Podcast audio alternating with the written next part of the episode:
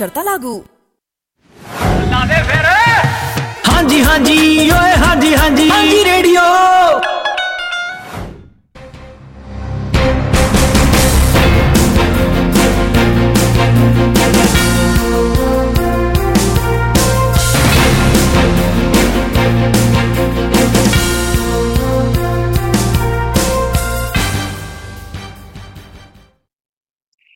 Radio ਹਾਂਜੀ 1674 M ਤੇ ਤੁਹਾਡਾ ਸਾਰਿਆਂ ਦਾ ਸਵਾਗਤ ਜੀ। ਅੱਜ 7 ਨਵੰਬਰ ਦਿਨ ਮੰਗਲਵਾਰ ਹੈ। ਆਸਟ੍ਰੇਲੀਆ ਦੀਆਂ ਕੀ ਨੇ ਖਬਰਾਂ? 7 ਨਵੰਬਰ ਅੱਜ। ਅੱਜ ਮੈਲਬਨ ਕੱਪ ਹੈ। 7 ਨਵੰਬਰ ਅੱਜ, ਇਸ ਕਰਕੇ ਅੱਜ ਦੇ ਦਿਨ ਦੀ ਖਬਰ ਕਈ ਦਿਨਾਂ ਤੋਂ ਤੁਹਾਡੇ ਨਾਲ ਸਾਂਝੀ ਕਰ ਰਹੇ ਸੀਗੇ ਕਿ ਆਖਰਕਾਰ ਆਸਟ੍ਰੇਲੀਆ ਦੇ ਕੇਂਦਰੀ ਬੈਂਕ ਯਾਨੀ ਰਿਜ਼ਰਵ ਬੈਂਕ ਆਫ ਆਸਟ੍ਰੇਲੀਆ ਦੀ ਤਰਫ ਤੋਂ ਘੋੜਿਆਂ ਦੀ ਦੌੜ ਦੇ ਸ਼ੁਰੂ ਹੋਣ ਤੋਂ ਠੀਕ ਅੱਧਾ ਘੰਟਾ ਪਹਿਲਾਂ ਇੱਕ ਫੈਸਲਾ ਲਿਆ ਜਾਣਾ। ਮੈਲ ਕੱਪ ਦਾ ਆਖਰੀ ਦਿਨ ਹੋਏਗਾ, ਪਰ ਰਿਜ਼ਰਵ ਬੈਂਕ ਆਫ ਆਸਟ੍ਰੇਲੀਆ ਦੇ ਨਵੀਂ ਬਣੀ ਜਿਹੜੀ ਗਵਰਨਰ ਨੇ, ਮਿਚਲ ਬੁਲਕ, ਉਹਨਾਂ ਦਾ ਪਹਿਲਾ ਦਿਨ ਹੋਏਗਾ ਜਦੋਂ ਅੱਜ ਕਿਆਸ ਲਗਾਏ ਜਾ ਰਹੇ ਨੇ ਕਿ ਇਹ ਵਾਧਾ ਕੀਤਾ ਜਾਏਗਾ ਕੈਸ਼ ਰੇਟ ਦੇ ਵਿੱਚ, ਯਾਨੀ ਨਗਦੀ ਦਰਾਂ ਦੇ ਵਿੱਚ। ਜ਼ਾਹਰ ਜੀ ਗੱਲ ਹੈ ਕਿ ਜੇਕਰ ਘਰਾਂ ਦੇ ਲਈ ਆਪਣੇ ਵਪਾਰਕ ਅਦਾਰਿਆਂ ਦੇ ਲਈ ਤੁਸੀਂ ਕਰਜ਼ੇ ਲੈ ਰੱਖੇ ਨੇ, ਤਾਂ ਇਹਨਾਂ ਕਰਜ਼ਿਆਂ ਦੀਆਂ ਵਿਆਜ ਦਰਾਂ ਦੇ ਉੱਤੇ ਫੈਸਲਾ ਦੁਪਹਿਰ ਦੇ ਠੀਕ 2:30 ਵਜੇ ਮੈਲਬਨ ਦੇ ਸਮੇਂ ਦੇ ਮੁਤਾਬਕ ਲਿਆ ਜਾਏਗਾ। ਉਹ ਜਿੱਥੇ ਦੱਸਦੀ ਹੈ ਕਿ ਜ਼ਿਆਦਾਤਰ ਅਰਥਸ਼ਾਸਤਰੀ ਇਹ ਮੰਨ ਰਹੇ ਨੇ ਕਿ ਕੇਂਦਰੀ ਬੈਂਕ ਜਦੋਂ ਅੱਜ ਵਿਆਜ ਦਰਾਂ ਨੂੰ ਵਧਾਉਣ ਦਾ ਫੈਸਲਾ ਲਏਗਾ ਤਾਂ ਇਹ 25 ਬੇਸਿਸ ਪੁਆਇੰਟ ਤੱਕ ਦਾ ਵੱਧ ਤੋਂ ਵੱਧ ਹੋ ਸਕਦਾ ਹੈ। ਯਾਨੀ ਕਿ ਪਹਿਲੇ ਜਿਹੜੀਆਂ ਵਿਆਜ ਦਰਾਂ 4.1% ਦੇ ਉੱਤੇ ਨੇ, ਉਹ 4 ਵੱਧ ਕੇ 4.35 ਫੀਸਦ ਹੋ ਜਾਣਗੀਆਂ। ਉਂਝ ਇੱਥੇ ਮੰਨਿਆ ਜਾ ਰਿਹਾ ਹੈ ਕਿ ਹੁਣ ਤੱਕ 12 ਵਾਧੇ ਮਈ 2022 ਤੋਂ ਬਾਅਦ ਕੇਂਦਰੀ ਬੈਂਕ ਦੀ ਤਰਫ ਤੋਂ ਲਏ ਗਏ ਸਨ, ਪਰ ਉਦੋਂ ਫਿਲਿਪ ਲੋਏ ਇਸ ਬੈਂਕ ਦੇ ਗਵਰਨਰ ਹੁੰਦੇ ਸਨ। ਫਿਲਿਪ ਲੋਏ ਨੇ 2 ਮਹੀਨੇ ਪਹਿਲਾਂ ਆਪਣਾ ਇਹ ਅਹੁਦਾ ਛੱਡ ਦਿੱਤਾ ਸੀ। ਉਹਨਾਂ ਦੀ ਥਾਂ ਦੇ ਉੱਤੇ ਮਿਚਲ ਬੋਲਕ, ਉਹ ਨਵੇਂ ਗਵਰਨਰ ਬਣੇ ਨੇ। ਨਵੇਂ ਗਵਰਨਰ ਨੇ ਪਿਛਲੀ ਬੋਰਡ ਮੀਟਿੰਗ ਦੇ ਵਿੱਚ ਤਾਂ ਵਿਆਜ ਦਰਾਂ ਦੇ ਉੱਤੇ ਪੌਜ਼ ਲਗਾ ਦਿੱਤਾ ਸੀ, ਪਰ ਇਸ ਮੀਟਿੰਗ ਦੇ ਵਿੱਚ ਪੌਜ਼ ਲੱਗਦਾ ਦਿਖਾਈ ਦੇ ਨਹੀਂ ਰਿਹਾ। ਜਿਸ ਦਾ ਮਤਲਬ ਇਹ ਹੈ ਕਿ ਵਿਆਜ ਦਰਾਂ ਜ਼ਾਹਰ ਜੀ ਗੱਲ ਹੈ ਕਿ ਅੱਜ ਦੇ ਦਿਨ ਵਧਣਗੀਆਂ। ਸੋ ਇੱਕ ਉਦਾਹਰਨ ਤੁਹਾਨੂੰ ਦੇ ਦਿੰਨੇ ਕਿ ਜੇਕਰ ਤੁਸੀਂ 7.5 ਲੱਖ ਡਾਲਰ ਦਾ ਲੋਨ ਲੈ ਰੱਖਿਆ ਹੈ, ਤੇ ਮਈ 2022 ਤੋਂ ਲੈ ਕੇ ਹੁਣ ਤੱਕ 1815 ਡਾਲਰ ਦੀ ਕਿਸ਼ਤ ਤਾਂ ਤੁਸੀਂ ਵਾਧੂ ਦੇ ਰਹੇ ਹੋ। ਉਦਾਹਰਨ ਦੇ ਤੌਰ ਦੇ ਉੱਤੇ, ਜੇਕਰ ਪਹਿਲਾਂ ਤੁਸੀਂ 1000 ਡਾਲਰ ਦੀ ਕਿਸ਼ਤ ਦੇ ਰਹੇ ਸੀ ਤਾਂ ਉਸ 'ਚ 1815 ਹੋਰ ਜੋੜ ਲਵੋ, ਇਹ 2815 ਬਣ ਗਿਆ। ਤੇ ਅੱਜ ਦੇ ਵਾਅਦੇ ਦੇ ਨਾਲ ਲਗਭਗ 35 ਤੋਂ 45 ਡਾਲਰ ਤੱਕ ਹੋਰ ਇਸ ਦੇ ਵਿੱਚ ਜੋੜਨ ਦੇ ਲਈ ਤਿਆਰ ਹੋ ਜਾਵੋ। ਉਥੇ ਆਸਟ੍ਰੇਲੀਆ ਦੇ ਪ੍ਰਧਾਨ ਮੰਤਰੀ ਐਂਥਨੀ ਐਲਬਨੀਜ਼ੀ ਇਸ ਵਕਤ ਚੀਨ ਦੇ ਵਿੱਚ ਨੇ। ਲਗਾਤਾਰ ਜਿਹੜੀ ਮਹਿੰਗਾਈ ਵਧੀ ਹੋਈ ਹੈ ਉਸ ਨੂੰ ਕੰਟਰੋਲ ਦੇ ਵਿੱਚ ਲਿਆਉਣ ਦਾ ਇੱਕ ਤਰੀਕਾ ਇਹ ਵੀ ਹੁੰਦਾ ਕਿਸੇ ਦੇਸ਼ ਦੇ ਕੋਲ ਕਿ ਆਪਣੇ ਫੋਰੈਕਸ ਯਾਨੀ ਕਿ ਵਿਦੇਸ਼ੀ ਰਿਜ਼ਰਵ ਜਿਹੜਾ ਉਸ ਨੂੰ ਵਧਾ ਲਵੇ। ਜਾਂ ਫਿਰ ਦਵੱਲੇ ਵਪਾਰ ਜਿਹੜੇ ਨੇ ਅਲੱਗ-ਅਲੱਗ ਮੁਲਕਾਂ ਦੇ ਨਾਲ ਹੁੰਦੇ ਟ੍ਰੇਡ ਨੇ ਉਸ ਨੂੰ ਵਧਾ ਲਵੇ ਤਾਂ ਕਿ ਲੋਕਲ ਟ੍ਰੇਡਰਸ ਨੂੰ ਫਾਇਦਾ ਪਹੁੰਚੇ ਤੇ ਇਹੀ ਫਾਇਦਾ ਸਥਾਨਕ ਬਾਜ਼ਾਰ ਦੇ ਵਿੱਚ ਫੈਲ ਸਕੇ। ਪ੍ਰਧਾਨ ਮੰਤਰੀ ਐਂਥਨੀ ਐਲਬਨੀਜ਼ੀ ਦੀ ਇਹੀ ਸੋਚ ਹੈ ਤੇ ਇਹੀ ਸੋਚ ਨੂੰ ਲੈ ਕੇ ਉਹਨਾਂ ਦੇ ਚੀਨ ਦੌਰੇ ਦਾ ਹੁਣ ਆਖਰੀ ਦਿਨ ਸੀ। ਆਪਣੇ ਚੀਨ ਦੇ ਰਾਸ਼ਟਰਪਤੀ ਦੇ ਨਾਲ ਜ਼ੀ ਜਿਨਪਿੰਗ ਦੇ ਨਾਲ ਪ੍ਰਧਾਨ ਮੰਤਰੀ ਐਂਥਨੀ ਐਲਬਨੀਜ਼ੀ ਦੀ ਮੁਲਾਕਾਤ ਹੋਈ ਔਰ ਇਸ ਮੁਲਾਕਾਤ ਦੇ ਵਿੱਚ ਪਿਛਲੀਆਂ ਮੁਲਾਕਾਤਾਂ ਦਾ ਜ਼ਿਕਰ ਵੀ ਕੀਤਾ ਗਿਆ। ਦੱਸ ਦਈਏ ਕਿ ਆਸਟ੍ਰੇਲੀਆ ਦੇ ਕਰੋਨਾ ਕਾਲ ਦੇ ਦਰਮਿਆਨ ਚੀਨ ਦੇ ਨਾਲ ਸਖਾਵੇਂ ਸੰਬੰਧ ਨਹੀਂ ਸੀ ਰਹੇ। ਸੰਬੰਧਾਂ 'ਚ ਖਟਾਸ ਪੈਦਾ ਹੋਣੀ ਸ਼ੁਰੂ ਹੋ ਗਈ ਸੀ।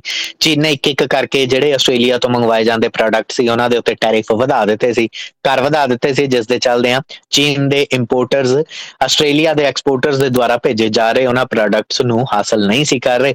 ਆਸਟ੍ਰੇਲੀਆ ਦੇ ਐਕਸਪੋਰਟਰਸ ਦੇ ਉਹ ਪ੍ਰੋਡਕਟ ਆਸਟ੍ਰੇਲੀਆ ਦੇ ਵਿੱਚ ਹੀ ਰਹਿ ਰਹੇ ਸਨ ਤੇ ਉਹਨਾਂ ਨੂੰ ਘਾਟੇ ਪੈ ਰਹੇ ਸਨ। ਆਸਟ੍ਰੇਲੀਆ ਦੀ ਸਰਕਾਰ ਤੱਕ ਦਬਾਅ ਪਾਇਆ ਜਾ ਰਿਹਾ ਸੀ ਕਿ ਚੀਨ ਤੇ ਨਾਲ ਉਸ ਗੱਲਬਾਤ ਨੂੰ ਤੋੜਿਆ ਜਾਵੇ। ਪਹਿਲਾ ਨਵੰਬਰ 2022 ਦੇ ਵਿੱਚ ਇੰਡੋਨੇਸ਼ੀਆ ਦੀ ਰਾਜਧਾਨੀ ਬਾਲੀ ਦੇ ਵਿੱਚ, ਇੰਡੋਨੇਸ਼ੀਆ ਦੇ ਟਾਪੂ ਸ਼ਹਿਰ ਬਾਲੀ ਦੇ ਵਿੱਚ ਜਦੋਂ ਮੁਲਾਕਾਤ ਹੁੰਦੀ ਹੈ ਐਂਥਨੀ ਐਲਬਨੀਜ਼ੀ ਦੀ, ਤਾਂ ਉਸ ਵਕਤ ਬਹੁਤ ਸਾਰੀਆਂ ਟ੍ਰੇਡ ਰੈਸਟ੍ਰਿਕਸ਼ਨਸ ਹਟਾਈਆਂ ਗਈਆਂ ਸੀ। ਲਗਭਗ 20 ਬਿਲੀਅਨ ਡਾਲਰ ਦੇ ਜਿਹੜੇ ਇਹ ਸੌਦੇ ਰੁਕੇ ਪਏ ਸੀਗੇ। ਕਿਹਾ ਗਿਆ ਕਿ ਲਗਭਗ ਉਹ ਜਿਹੜੇ 20 ਬਿਲੀਅਨ ਡਾਲਰ ਦੇ ਸੌਦੇ ਸੀਗੇ, ਉਹਨਾਂ ਨੂੰ ਘਟ ਕਰਕੇ 2 ਬਿਲੀਅਨ ਡਾਲਰ ਤੱਕ ਲਿਆਂਦਾ ਗਿਆ। ਹਾਲੇ ਵੀ ਵਾਈਨ ਤੇ ਬੀਫ ਜਿਹੜੇ ਐਸੇ ਪ੍ਰੋਡਕਟ ਨੇ, ਜਿਨ੍ਹਾਂ ਨੂੰ ਵੱਡੀ ਗਿਣਤੀ ਦੇ ਵਿੱਚ ਚੀਨ ਲੈਂਦਾ ਹੈ। ਤੇ ਜੇਕਰ ਉਹਨਾਂ ਨੂੰ ਵੀ ਲੈਣਾ ਸ਼ੁਰੂ ਕਰ ਦਵੇ, ਤਾਂ ਫਿਰ ਇਹ ਵਪਾਰ ਜਿਹੜਾ ਹੋਰ ਜ਼ਿਆਦਾ ਵੱਧ ਫੁੱਲ ਸਕਦਾ ਹੈ। ਇਸ ਤੋਂ ਇਲਾਵਾ ਕੋਲਾ, ਬਾਰਲੇ ਲੌਬਸਟਰਸ ਇਹ ਸਾਰੇ ਪ੍ਰੋਡਕਟ ਆਸਟ੍ਰੇਲੀਆ ਦੀ ਤਰਫ ਤੋਂ ਚੀਨ ਨੂੰ ਭੇਜੇ ਜਾਂਦੇ ਸਨ। ਇਸ ਤੋਂ ਪਹਿਲਾਂ ਪ੍ਰਧਾਨ ਮੰਤਰੀ ਐਂਥਨੀ ਐਲਬਨੀਜ਼ੀ ਨੇ ਸ਼ੰਘਾਈ ਦੇ ਵਿੱਚ ਚਾਈਨੀਜ਼ ਪ੍ਰੀਮੀਅਰ ਲੀ ਕਿਆਂਗ ਦੇ ਨਾਲ ਮੁਲਾਕਾਤ ਕੀਤੀ। ਉਹਨਾਂ ਨੇ ਉੱਥੇ ਇੱਕ ਵਪਾਰਕ ਮੇਲੇ ਦੇ ਵਿੱਚ ਵੀ ਸ਼ਿਰਕਤ ਕੀਤੀ। ਉਹਨਾਂ ਦੇ ਇਸ ਦੌਰੇ ਦੇ ਦਰਮਿਆਨ ਆਸਟ੍ਰੇਲੀਆ ਤੋਂ ਕੁਝ ਕਾਰੋਬਾਰੀ ਤੇ ਹੋਰ ਅਹ, ਜਿਹੜੇ ਅਹ, ਅਫਸਰਸ਼ਾਹੀ ਹੈ ਉਸ ਦੇ ਕੁਝ ਮੈਂਬਰ ਚੀਨ ਪਹੁੰਚੇ ਹੋਏ ਨੇ। ਐਂਥਨੀ ਐਲਬਨੀਜ਼ੀ ਦਾ ਇਹ ਦੌਰਾ ਇਸ ਕਰਕੇ ਵੀ ਅਹਿਮ ਮੰਨਿਆ ਜਾ ਰਿਹਾ ਹੈ ਕਿਉਂਕਿ ਇਸ ਦੌਰੇ ਤੋਂ ਠੀਕ ਪਹਿਲਾਂ ਆਸਟ੍ਰੇਲੀਆਈ ਪ੍ਰਧਾਨ ਮੰਤਰੀ ਅਮਰੀਕਾ ਦਾ ਦੌਰਾ ਵੀ ਕਰਕੇ ਆਏ ਨੇ। ਜਿੱਥੇ ਉਹ ਅਮਰੀਕਾ ਤੇ ਬਰਤਾਨੀਆ ਦੇ ਨਾਲ ਔਕਸ ਸਮਝੌਤੇ ਦੇ ਤਹਿਤ ਹਾਸਲ ਹੋਣ ਵਾਲੀ ਅਹ, ਜਿਹੜੀਆਂ ਪਰਮਾਣੂ ਸਮਰੱਥਾ ਵਾਲੀਆਂ ਸਬਮਰੀਨਸ ਨੇ ਉਹਨਾਂ ਨੂੰ ਹਾਸਲ ਕਰਨ ਦੇ ਲਈ ਸੌਦੇ ਨੂੰ ਅੱਗੇ ਤੋਰ ਕੇ ਆਏ ਨੇ। ਹਾਲਾਂਕਿ ਅਮਰੀਕਾ ਤੇ ਬਰਤਾਨੀਆ ਦੇ ਨਾਲ ਔਕਸ ਸਮਝੌਤਾ ਇਸ ਕਰਕੇ ਹੀ ਕੀਤਾ ਜਾ ਰਿਹਾ ਹੈ ਕਿਉਂਕਿ ਦੱਖਣੀ ਚੀਨ ਦੇ ਸਾਗਰਾਂ ਦੇ ਵਿੱਚ ਪਾਣੀਆਂ ਦੇ ਵਿੱਚ ਜਾਂ ਫਿਰ ਪੈਸੀਫਿਕ ਸਮੁੰਦਰ ਦੇ ਵਿੱਚ ਚੀਨ ਦੇ ਵੱਧ ਰਹੇ ਦਬਦਬੇ ਨੂੰ ਕਾਊਂਟਰ ਆਸਟ੍ਰੇਲੀਆ ਕਰ ਸਕੇ। ਅਜਿਹੇ ਦੇ ਵਿੱਚ ਆਸਟ੍ਰੇਲੀਆ ਦੀ ਇਹ ਇੱਕ ਵੱਡੀ ਕੂਟਨੀਤਕ ਸਫਲਤਾ ਹੋ ਸਕਦੀ ਹੈ ਜੇਕਰ ਆਸਟ੍ਰੇਲੀਆ ਚੀਨ ਨੂੰ ਆਪਣੇ ਤੇ ਉੱਤੇ ਲੱਗੇ ਹੋਏ ਅਹ, ਜਿਹੜੇ ਕਰ ਨੇ ਉਹਨਾਂ ਨੂੰ ਹਟਾਉਣ ਦੇ ਵਿੱਚ ਮਨਾਉਣ ਦੇ ਲਈ ਕਾਮਯਾਬ ਰਹਿੰਦਾ ਹੈ। ਭਾਰਤੀ ਭਾਈਚਾਰੇ ਦੇ ਨਾਲ ਜੁੜੀ ਇੱਕ ਖਬਰ ਸਾਂਝੀ ਕਰ ਲਈ ਹੈ ਜਿੱਥੇ ਇੱਕ ਮੰਦਭਾਗੀ ਖਬਰ ਪਿਛਲੇ ਦਿਨਾਂ ਦੇ ਵਿੱਚ ਤੁਹਾਡੇ ਨਾਲ ਸਾਂਝੀ ਕੀਤੀ ਸੀ ਜਦੋਂ ਐਤਵਾਰ ਦੀ ਸ਼ਾਮ ਵਿਕਟੋਰੀਆ ਸੂਬੇ ਦੇ ਖੇਤਰੀ ਇਲਾਕੇ ਡੈਲਸਫੋਰਡ ਦੇ ਵਿੱਚ ਇੱਕ ਚਿੱਟੇ ਰੰਗ ਦੀ BMW SUV ਕਾਰ ਇੱਕ ਹੋਟਲ ਦੇ ਵਿੱਚ ਦਾਖਲ ਹੋ ਜਾਂਦੀ ਹੈ ਵੜ ਜਾਂਦੀ ਹੈ ਔਰ ਇਸ ਦਰਮਿਆਨ ਉਸ ਹੋਟਲ 'ਚ ਬੈਠੇ ਅਹ, ਜਿਹੜੇ ਲੋਕ ਨੇ ਉਹ ਇਸ ਦੇ ਥੱਲੇ ਮਿੱਤੇ ਜਾਂਦੇ ਨੇ ਜਾਂ ਇਸ ਦੀ ਚਪੇਟ ਦੇ ਵਿੱਚ ਆਉਂਦੇ ਨੇ। ਕੱਲ ਦੇ ਦਿਨ ਇੱਕ ਇੱਕ ਕਰਕੇ ਇਸ ਹਾਦਸੇ ਦੇ ਵਿੱਚ ਹੋਏ ਮ੍ਰਿਤਕ ਪੰਜ ਵਿਅਕਤੀਆਂ ਦੀ ਪਛਾਣ ਦੱਸੀ ਗਈ ਹੈ। ਇਹ ਪੰਜ ਵਿਅਕਤੀ ਸਾਰੇ ਦੇ ਸਾਰੇ ਭਾਰਤੀ ਮੂਲ ਦੇ ਦੱਸੇ ਜਾ ਰਹੇ ਨੇ। ਪ੍ਰਤਿਭਾ ਸ਼ਰਮਾ, ਜਿਹੜੇ ਕਿ ਮੈਲਬਨ ਦੇ ਵਿੱਚ ਇੱਕ ਜੇਪੀ ਦੇ ਤੌਰ ਦੇ ਉੱਤੇ, ਇੱਕ ਇਮੀਗ੍ਰੇਸ਼ਨ ਕੰਸਲਟੈਂਟ ਦੇ ਤੌਰ ਦੇ ਉੱਤੇ ਕੰਮ ਕਰਦੇ ਸਨ। ਉਹਨਾਂ ਦੇ ਪਤੀ ਜਤਿਨ ਚੁੱਗ ਤੇ ਉਹਨਾਂ ਦੀ ਬੇਟੀ ਅਨਵੀ ਦੀ ਮੌਕੇ ਦੇ ਉੱਤੇ ਹੀ ਰਾਇਲ ਹੋਟਲ ਡੈਲ- ਡੈ- ਅਹ ਡੇਲਾਸਫੋਰਟ ਦੇ ਵਿੱਚ ਮੌਤ ਹੋ ਗਈ। ਇਸੇ ਹਾਦਸੇ ਦੇ ਵਿੱਚ ਇੱਕ ਹੋਰ ਭਾਰਤੀ ਪਰਿਵਾਰ, ਵਿਵੇਕ ਭਾਟੀਆ, ਉਹਨਾਂ ਦਾ 11 ਸਾਲਾ ਬੇਟਾ ਵਿਹਾਨ ਜਿਸ ਦੀ ਮੌਤ, ਮੌਕੇ ਤੇ ਮੌਤ ਹੋ ਗਈ, ਜਦਕਿ ਉਹਨਾਂ ਦੀ ਪਤਨੀ ਅਤੇ ਉਹਨਾਂ ਦਾ ਇੱਕ ਹੋਰ 6 ਸਾਲਾ ਬੇਟਾ 에ਅਰਲਿਫਟ ਕਰਕੇ ਹਸਪਤਾਲ ਲਿਜਾਏ ਗਏ, ਜਿੱਥੇ ਉਹਨਾਂ ਦੀ ਹਾਲਤ ਕਾਫੀ ਜ਼ਿਆਦਾ ਗੰਭੀਰ। ਦੱਸੀ ਜਾ ਰਹੀ ਹੈ Victoria police chief commissioner Shane Patton ਦਾ ਕਹਿਣਾ ਹੈ ਕਿ BMW ਚਲਾਉਣ ਵਾਲੇ 66 ਸਾਲਾ ਵਿਅਕਤੀ ਨੂੰ ਵੀ ਹਸਪਤਾਲ ਲਿਜਾਇਆ ਗਿਆ ਉਸ ਦੀਆਂ ਸੱਟਾਂ ਜਾਨਲੇਵਾ ਨਹੀਂ ਨੇ। ਇਹ ਟੂਰਿਸਟ ਪਲੇਸ ਹੈ ਜ਼ਿਆਦਾਤਰ ਸੈਰ ਸਪਾਟੇ ਦੇ ਲਈ ਇਸ 1500 ਦੀ ਆਬਾਦੀ ਵਾਲੇ ਛੋਟੇ ਜਿਹੇ ਇਲਾਕੇ ਦੇ ਵਿੱਚ ਲੋਕ ਇੱਥੇ ਘੁੰਮਣ ਫਿਰਨ ਆਉਂਦੇ ਨੇ। ਅੱਜ ਸਵੇਰ ਵੇਲੇ ਡੈਲਸਫੋਰਡ ਦੇ ਸਥਾਨਕ ਭਾਈਚਾਰੇ ਦੀ ਤਰਫ ਤੋਂ ਅਹ, ਇਸ ਹਾਦਸੇ ਦੇ ਵਿੱਚ ਮ੍ਰਿਤਕਾਂ ਤੇ ਉਹਨਾਂ ਦੇ ਪਰਿਵਾਰਾਂ ਨੂੰ ਸ਼ਰਧਾਂਜਲੀ ਦੇਣ ਦੇ ਲਈ ਫੁੱਲ ਰੱਖ ਕੇ ਉਸ ਹੋਟਲ ਦੇ ਬਾਹਰ ਅਹ, ਜਿਹੜਾ ਹੈ ਉਹਨਾਂ ਨੂੰ ਸ਼ਰਧਾਂਜਲੀ ਦਿੱਤੀ ਗਈ, ਸੋਗ ਮਨਾਇਆ ਗਿਆ। ਹਾਲਾਂਕਿ ਪੁਲਿਸ ਦਾ ਇਹ ਵੀ ਕਹਿਣਾ ਹੈ ਕਿ ਗੱਡੀ ਚਲਾਉਣ ਵਾਲੇ BMW ਦੇ 66 ਸਾਲਾ ਡਰਾਈਵਰ ਦੀ ਪਛਾਣ ਨਸ਼ਰ ਨਹੀਂ ਕੀਤੀ ਜਾ ਸਕਦੀ। ਕਾਨੂੰਨਨ ਕਾਰਡਨਾ ਕਰਕੇ ਆਉਣ ਵਾਲੇ ਦਿਨਾਂ ਦੇ ਵਿੱਚ ਹੋ ਸਕਦਾ ਹੈ ਪੁਲਿਸ ਜਿਵੇਂ ਜੀ ਉਸ ਤੋਂ ਪੁੱਛ ਪੜਤਾਲ ਕਰੇਗੀ। ਤਾਂ ਜਾਣਕਾਰੀਆਂ ਮਿਲ ਸਕਣ। ਫਿਲਹਾਲ ਮੁੱਢਲੀ ਜਾਣਕਾਰੀ ਦੇ ਆਧਾਰ ਦੇ ਉੱਤੇ ਇਹ ਕਿਹਾ ਜਾ ਸਕਦਾ ਹੈ ਕਿ ਉਸ ਦੇ ਲਹੂ ਦੇ ਵਿੱਚ ਅਲਕੋਹਲ ਦੀ ਮਾਤਰਾ ਨੋਟ ਨਹੀਂ ਸੀ ਕੀਤੀ ਗਈ। ਅੱਜ ਦੇ ਦਿਨ, ਯਾਨੀ ਮੰਗਲਵਾਰ ਦੇ ਦਿਨ ਪੁਲਿਸ ਉਸ ਨੂੰ ਹਸਪਤਾਲ ਦੇ ਵਿੱਚ ਹੀ ਪੁੱਛ ਪੜਤਾਲ ਕਰੇਗੀ। ਉਸ ਤੋਂ ਬਾਅਦ ਕੋਈ ਵਧੇਰੇ ਜਾਣਕਾਰੀ ਇਸ ਮਾਮਲੇ ਦੀ ਨਿਕਲ ਕੇ ਸਾਹਮਣੇ ਆ ਸਕਦੀ ਹੈ ਕਿ ਪੁਲਿਸ ਇਸ ਮਾਮਲੇ ਦੇ ਵਿੱਚ ਇਸ ਵਿਅਕਤੀ ਦੇ ਖਿਲਾਫ ਕਿਹੜੇ-ਕਿਹੜੇ ਦੋਸ਼ ਆਇਦ ਕਰਨ ਜਾ ਰਹੀ ਹੈ। ਉਥੇ ਮੈਲਬਨ ਦੇ ਇੱਕ ਵਿਅਕਤੀ ਦੇ ਉੱਤੇ ਅਦਾਲਤ ਦੇ ਵਿੱਚ ਉਸ ਨੂੰ ਦੋਸ਼ੀ ਪਾਇਆ ਗਿਆ, ਜਦੋਂ ਇਸ ਇੱਕ ਝਗੜੇ ਦੇ ਵਿੱਚ ਉਸਨੇ ਆਪਣੇ ਗਵਾਂਢੀ ਦੀ ਘਰਵਾਲੀ ਦੇ ਉੱਤੇ ਪੈਟਰੋਲ ਸਿੱਟ ਕੇ ਅੱਗ ਲਗਾ ਦਿੱਤੀ। ਦੱਸ ਦਈਏ ਕਿ ਮਾਈਕਲ ਗੌਸੀ ਦੇ ਵਕੀਲ ਦੀ ਤਰਫ ਤੋਂ ਉਸ ਦੀ ਬੇਲ ਐਪਲੀਕੇਸ਼ਨ ਨੂੰ ਅੱਜ ਅਦਾਲਤ ਦੇ ਵਿੱਚ ਲਿਆਂਦਾ ਜਾਏਗਾ। ਘਟਨਾ ਹਾਲਾਂਕਿ ਪਿਛਲੇ ਸਾਲ 27 ਦਸੰਬਰ ਦੀ ਹੈ। ਜਦੋਂ ਵੈਰਬੀ ਸਾਊਥ ਦੇ ਵਿੱਚ ਪੈਂਦੀ ਇਸ ਪ੍ਰਾਪਰਟੀ ਦੇ ਵਿੱਚ ਅਹ ਇੱਕ ਮਹਿਲਾ ਨੇ ਆਪਣੇ ਗੁਆਂਢ ਦੇ ਵਿੱਚ ਰਹਿ ਰਹੇ ਲੋਕਾਂ ਨੂੰ ਅਹ ਕਿਹਾ ਕਿ ਉਹ 뮤직 ਜਿਹੜਾ ਉਹਨਾਂ ਨੇ ਚਲਾ ਰੱਖਿਆ ਸੀ ਉਹ ਕਾਫੀ ਉੱਚੀ ਸੀ ਉਸ ਨੂੰ ਹੌਲੀ ਕਰ ਲੈਣ ਧੀਮਾ ਕਰ ਲੈਣ ਥੋੜੀ ਦੇਰ ਦੇ ਬਾਅਦ ਉਹ ਪਰਿਵਾਰ ਘਰੋਂ ਨਿਕਲ ਜਾਂਦਾ ਹੈ ਬੀਚ ਦੇ ਉੱਤੇ ਘੁੰਮਣ ਦੇ ਲਈ ਪਰ ਜਦੋਂ ਵਾਪਸ ਮੁੜਦੇ ਨੇ ਉਦੋਂ ਫੇਰ ਉਹ ਉੱਚੀ 뮤직 ਚਲਾਉਣ ਲੱਗ ਪੈਂਦੇ ਨੇ ਅਜਿਹੇ ਦੇ ਵਿੱਚ ਮਾਈਕਲ ਗੋਚੀ ਅਹ, ਘਰ ਵਾਪਸ ਪਰਤ ਆਉਂਦਾ ਹੈ ਉਸ ਦੀ ਤਰਫ ਤੋਂ ਪੁੱਛਿਆ ਜਾਂਦਾ ਹੈ ਕਿ ਕੌਣ ਸੀ ਜਿਸ ਨੇ ਉਸ ਦੀ ਪਤਨੀ ਦੇ ਨਾਲ ਪਹਿਲਾਂ ਗੱਲ ਕੀਤੀ ਸੀ ਤੇ ਕਾਫੀ ਜ਼ਿਆਦਾ ਬਦਤਮੀਜ਼ੀ ਦੇ ਵਿੱਚ ਗੱਲ ਕੀਤੀ ਸੀ। ਗੋਚੀ ਆਪਣੇ ਗੁਆਂਢ ਦੀ ਕੰਧ ਦੇ ਉੱਤੇ ਖੜੇ ਹੋ ਕੇ ਉਹਨਾਂ ਨੂੰ ਬਾਹਰ ਸੱਦਦਾ ਹੈ।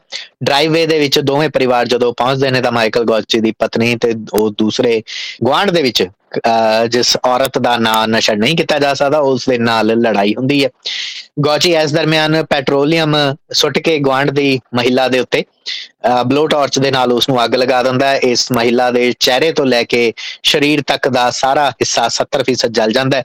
30% ਉਸ ਦੇ ਬਚਣ ਦੇ ਚਾਂਸ ਸਨ। 7 ਮਹੀਨੇ ਇਸ ਨੂੰ ਹਸਪਤਾਲ ਦੇ ਵਿੱਚ ਰੱਖਿਆ ਗਿਆ। ਰੀਹੈਬਿਲਿਟੇਸ਼ਨ ਫੈਸਿਲਿਟੀ ਦੇ ਵਿੱਚ 2 ਮਹੀਨੇ ਰਹੀ। ਉਸ ਤੋਂ ਬਾਅਦ ਵੀ ਉਸ ਨੂੰ ਹਸਪਤਾਲ ਦੇ ਵਿੱਚ ਹਫ਼ਤੇ ਦੇ ਵਿੱਚ 3 ਦਿਨ ਦੇ ਲਈ ਫਿਜ਼ੀਓਥੈਰੇਪੀ ਦੇ ਲਈ ਹੁਣ ਵੀ ਜਾਣਾ ਪੈਂਦਾ ਹੈ। ਉਸ ਦੀ ਸਪੀਚ ਤੇ ਮੋਸ਼ਨ ਥੈਰੇਪੀ ਦੇ ਉੱਤੇ ਕੰਮ ਕੀਤਾ ਜਾ ਰਿਹਾ ਹੈ। ਪਰ ਇਸ ਮਾਮਲੇ ਦੇ ਵਿੱਚ ਗੋਚੀ ਦੇ ਉੱਤੇ ਜਾਨ ਲੈਣ ਦੀ ਜਿਹੜੀ ਕੋਸ਼ਿਸ਼ ਹੈ, ਸਾਜ਼ਿਸ਼ ਹੈ, ਉਸ ਦੇ ਤਹਿਤ ਮਾਮਲਾ ਦਰਜ ਕਰ ਲਿਆ ਗਿਆ ਸੀ।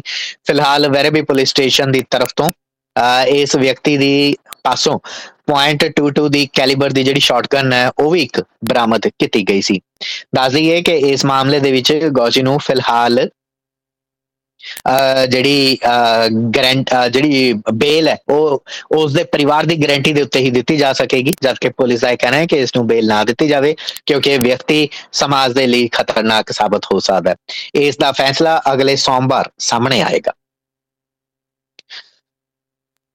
ਉਥੇ ਹੀ ਅਗਲੀ ਖਬਰ ਦੀ ਸਾਂਝ ਪਾਈਏ ਤਾਂ ਆਸਟ੍ਰੇਲੀਆ ਦੇ ਵਿੱਚ ਸਟ੍ਰੀਮਿੰਗ ਸਰਵਿਸਿਜ਼ ਖਾਸ ਤੌਰ ਤੇ ਉਥੇ ਉਹ ਸਟ੍ਰੀਮਿੰਗ ਸਰਵਿਸਿਜ਼ ਜਿਹੜੀਆਂ ਫ੍ਰੀ ਟੂ 에ਅਰ ਨੇ, ਉਹਨਾਂ ਦੇ ਵਿੱਚ ਆਸਟ੍ਰੇਲੀਆਈ ਲੋਕਾਂ ਦਾ ਰੁਝਾਨ ਵਧ ਰਿਹਾ ਹੈ, ਜਦਕਿ ਸਬਸਕ੍ਰਿਪਸ਼ਨ ਵਾਲੀਆਂ ਸਰਵਿਸਿਜ਼ ਦੇ ਲਈ ਲੋਕਾਂ ਦਾ ਰੁਝਾਨ ਘਟ ਰਿਹਾ ਹੈ।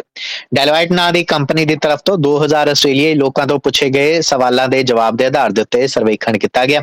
ਜ਼ਿਆਦਾਤਰ ਆਸਟ੍ਰੇਲੀਆਈ ਲੋਕਾਂ ਨੇ ਕਿਹਾ ਕਿ ਉਹ ਫ੍ਰੀ ਟੂ 에ਅਰ ਜਿਹੜੀਆਂ ਵੀਡੀਓ ਸਟ੍ਰੀਮਿੰਗ ਸਰਵਿਸਿਜ਼ ਨੇ, ਉਹਨਾਂ ਦੇ ਉੱਤੇ ਹਫ਼ਤੇ 'ਚ 12 ਘੰਟੇ ਦਾ ਸਮਾਂ ਉਹਨਾਂ ਤੇ ਬਿਤਾਉਂਦੇ ਨੇ ਉਹਨਾਂ ਨੂੰ ਦੇਖਣ ਦੇ ਲਈ ਚਾਹੇ ਉਹ ਲਾਈਵ ਹੋਣ, ਚਾਹੇ ਕੈਚ ਅਪ ਟੀਵੀ ਹੋਵੇ। ਤੇ ਜਦ ਕਿ 10 ਘੰਟੇ ਬਿਤਾਏ ਜਾਂਦੇ ਨੇ ਸਬਸਕ੍ਰਿਪਸ਼ਨ ਸਰਵਿਸਿਜ਼ ਦੇ ਲਈ। ਇਸ ਰਿਸਰਚ ਦੇ ਵਿੱਚ ਇਹ ਵੀ ਦੇਖਿਆ ਗਿਆ ਕਿ ਆਸਟ੍ਰੇਲੀਆਈ ਲੋਕਾਂ ਦੇ ਰੁਝਾਨ ਕੀ ਨੇ। ਸੋਸ਼ਲ ਮੀਡੀਆ ਦੇ ਉੱਤੇ ਦਿਨ ਦੇ ਵਿੱਚ 1 ਘੰਟੇ ਆਸਟ੍ਰੇਲੀਆਈ ਲੋਕ ਜ਼ਰੂਰ ਆਪਣਾ ਸਮਾਂ ਦਿੰਦੇ ਨੇ। ਉਂਝ ਇੱਕ ਆਸਟ੍ਰੇਲੀਆਈ ਨਾਗਰਿਕਾਂ ਦੀ ਇਹ ਔਸਤ ਦੇਖੀ ਜਾਵੇ ਤਾਂ ਇੱਕ ਹਫ਼ਤੇ 'ਚ 27 ਘੰਟੇ ਸਟ੍ਰੀਮਿੰਗ ਵੀਡੀਓਜ਼ ਨੂੰ 9 ਘੰਟੇ ਸਟ੍ਰੀਮਿੰਗ ਆਡੀਓ ਜਾਂ 뮤직 ਦੇ ਉੱਤੇ 6.5 ਘੰਟੇ ਹਫ਼ਤੇ 'ਚ ਆਮ ਆਸਟ੍ਰੇਲੀਆਈ ਲੋਕ ਸੋਸ਼ਲ ਮੀਡੀਆ ਦੇ ਉੱਤੇ ਔਰ 4 ਘੰਟੇ ਵੀਡੀਓ ਗੇਮਸ ਦੇ ਉੱਤੇ ਤੇ 2 ਘੰਟੇ ਅਖਬਾਰ ਜਾਂ ਮੈਗਜ਼ੀਨ ਪੜ੍ਹਨ ਦੇ ਉੱਤੇ ਬਿਤਾਉਂਦੇ ਨੇ। ਇਸ ਤਰੀਕੇ ਦੇ ਨਾਲ ਆਸਟ੍ਰੇਲੀਆਈ ਲੋਕਾਂ ਦੇ ਰੁਝਾਨ ਦਿਖੇ ਨੇ। ਹਾਲਾਂਕਿ ਇਹ ਵੀ ਪਤਾ ਚੱਲਿਆ ਹੈ ਕਿ ਪਿਛਲੇ ਸਾਲ ਦੇ ਮੁਕਾਬਲੇ ਇਸ ਸਾਲ ਸਟ੍ਰੀਮਿੰਗ ਸਰਵਿਸਿਜ਼ ਦੇ ਵਿੱਚ ਲੋਕਾਂ ਦਾ ਰੁਝਾਨ ਘਟਿਆ। ਪਿਛਲੇ ਸਾਲ 2021 ਦੇ ਵਿੱਚ 62 ਡਾਲਰ ਮੰਥਲੀ ਸਬਸਕ੍ਰਿਪਸ਼ਨ ਸਰਵਿਸਿਜ਼ ਦੇ ਉੱਤੇ ਆਸਟ੍ਰੇਲੀਆਈ ਲੋਕ ਖਰਚ ਰਹੇ ਸਨ। ਉਸ ਤੋਂ ਬਾਅਦ 2022 ਦੇ ਵਿੱਚ ਇਹ ਰਕਮ ਘਟ ਕੇ 57 ਡਾਲਰ ਰਹਿ ਗਈ।